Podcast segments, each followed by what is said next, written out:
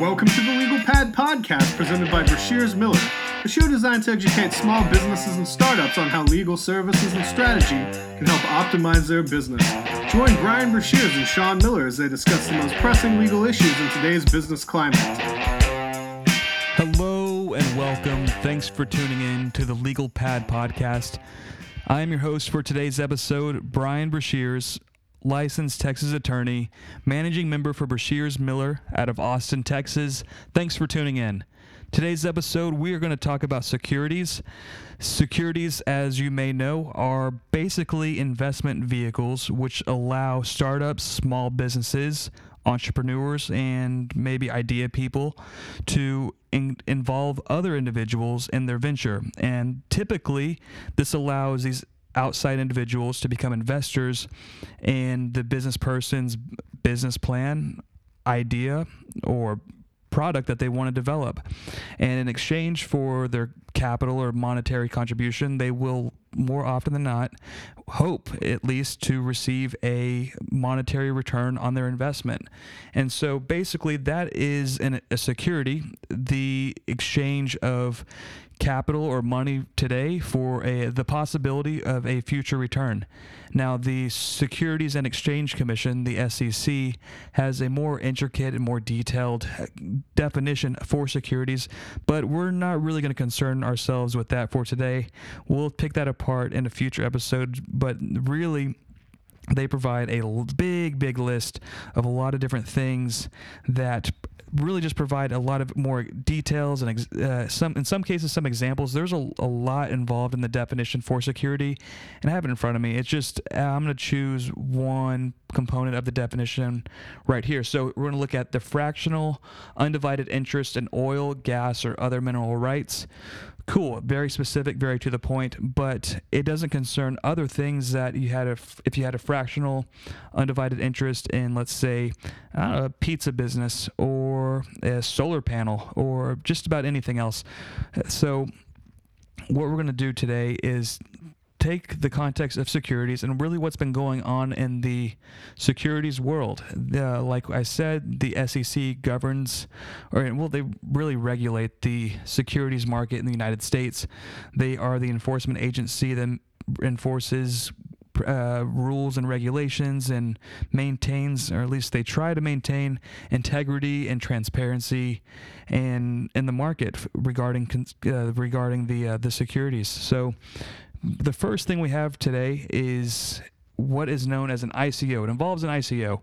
And so the SEC and eh, has many shorthand notes of what they concern themselves with. And in this case, an ICO is not included in the definition for security. So that we're starting this securities episode off with a curveball. So I think the nearest thing to an ICO is an IPO, which stands for initial public offering.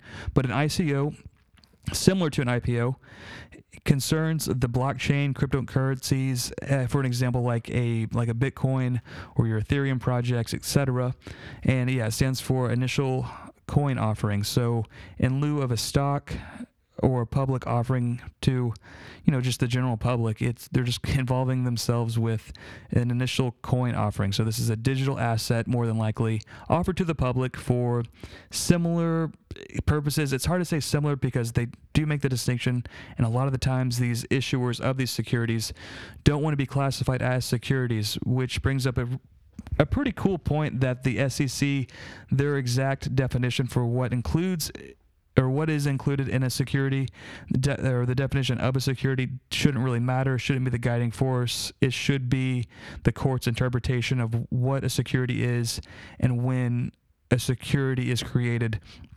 And again that'll be discussed in a further episode but basically um, the the the Supreme Court put together an analysis in the Howey case, which provided the Howey test.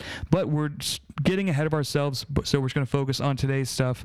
And today's stuff is we're talking about the ICOs and why it's important to follow the SEC's guidelines and what happens if you don't.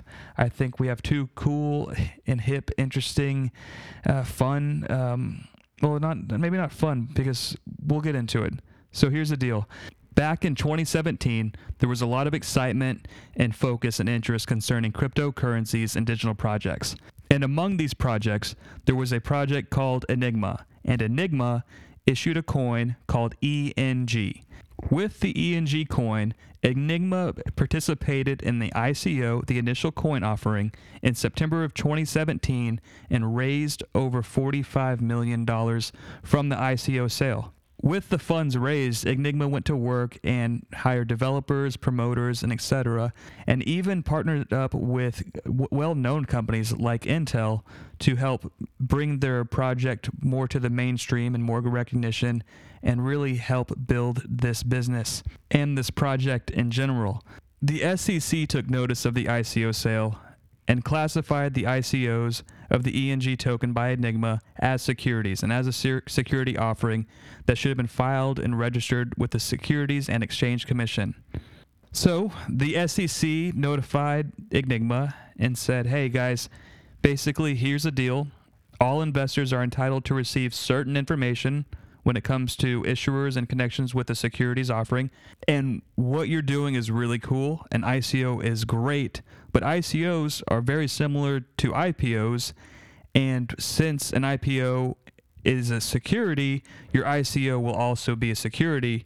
And also, guys, great project. But but because your Enigma ENG project is an ICO and it's not registered as a security, we're gonna need you to pay a fine for failure to comply with federal security laws. We hate to be the bad guys here, but you're gonna have to pay us some money. I know it doesn't sound fair, but we're the SEC and federal regulation of securities is our is our business and it's what we're known for. This is what we do. So, of the really cool of the very cool $45 million that you raised selling your ICO project with your ENG coin, tremendous. We're going to need you to pay us a really smooth, reasonable $500,000 for failure to comply with the federal security laws, which we enforce. So that's basically how I imagine the conversation went. I'm paraphrasing, of, of course, but the point remains that the SEC required the Enigma project to pay $500,000 of the 45 million that they raised by selling the ENG coin. So it's it's really it's I mean of 500,000 of 45 million is 1.1% of the total amount raised. However, whenever you're starting a business or a new project, every dollar counts. So I'm pretty sure the Enigma team wasn't thrilled about writing the check to the SEC, but considering that the ICO occurred in September of 2017 and they didn't, well, at least the news didn't break about Enigma having to pay the fine until February of 2020. So I would imagine there was some phases of negotiation, and so I would take this as a big win for Enigma. You know, good for them. Their new project engaging in a new frontier for securities, which I think is a really cool takeaway for this thing because securities, I mean, they were they've been around for a very, very long time.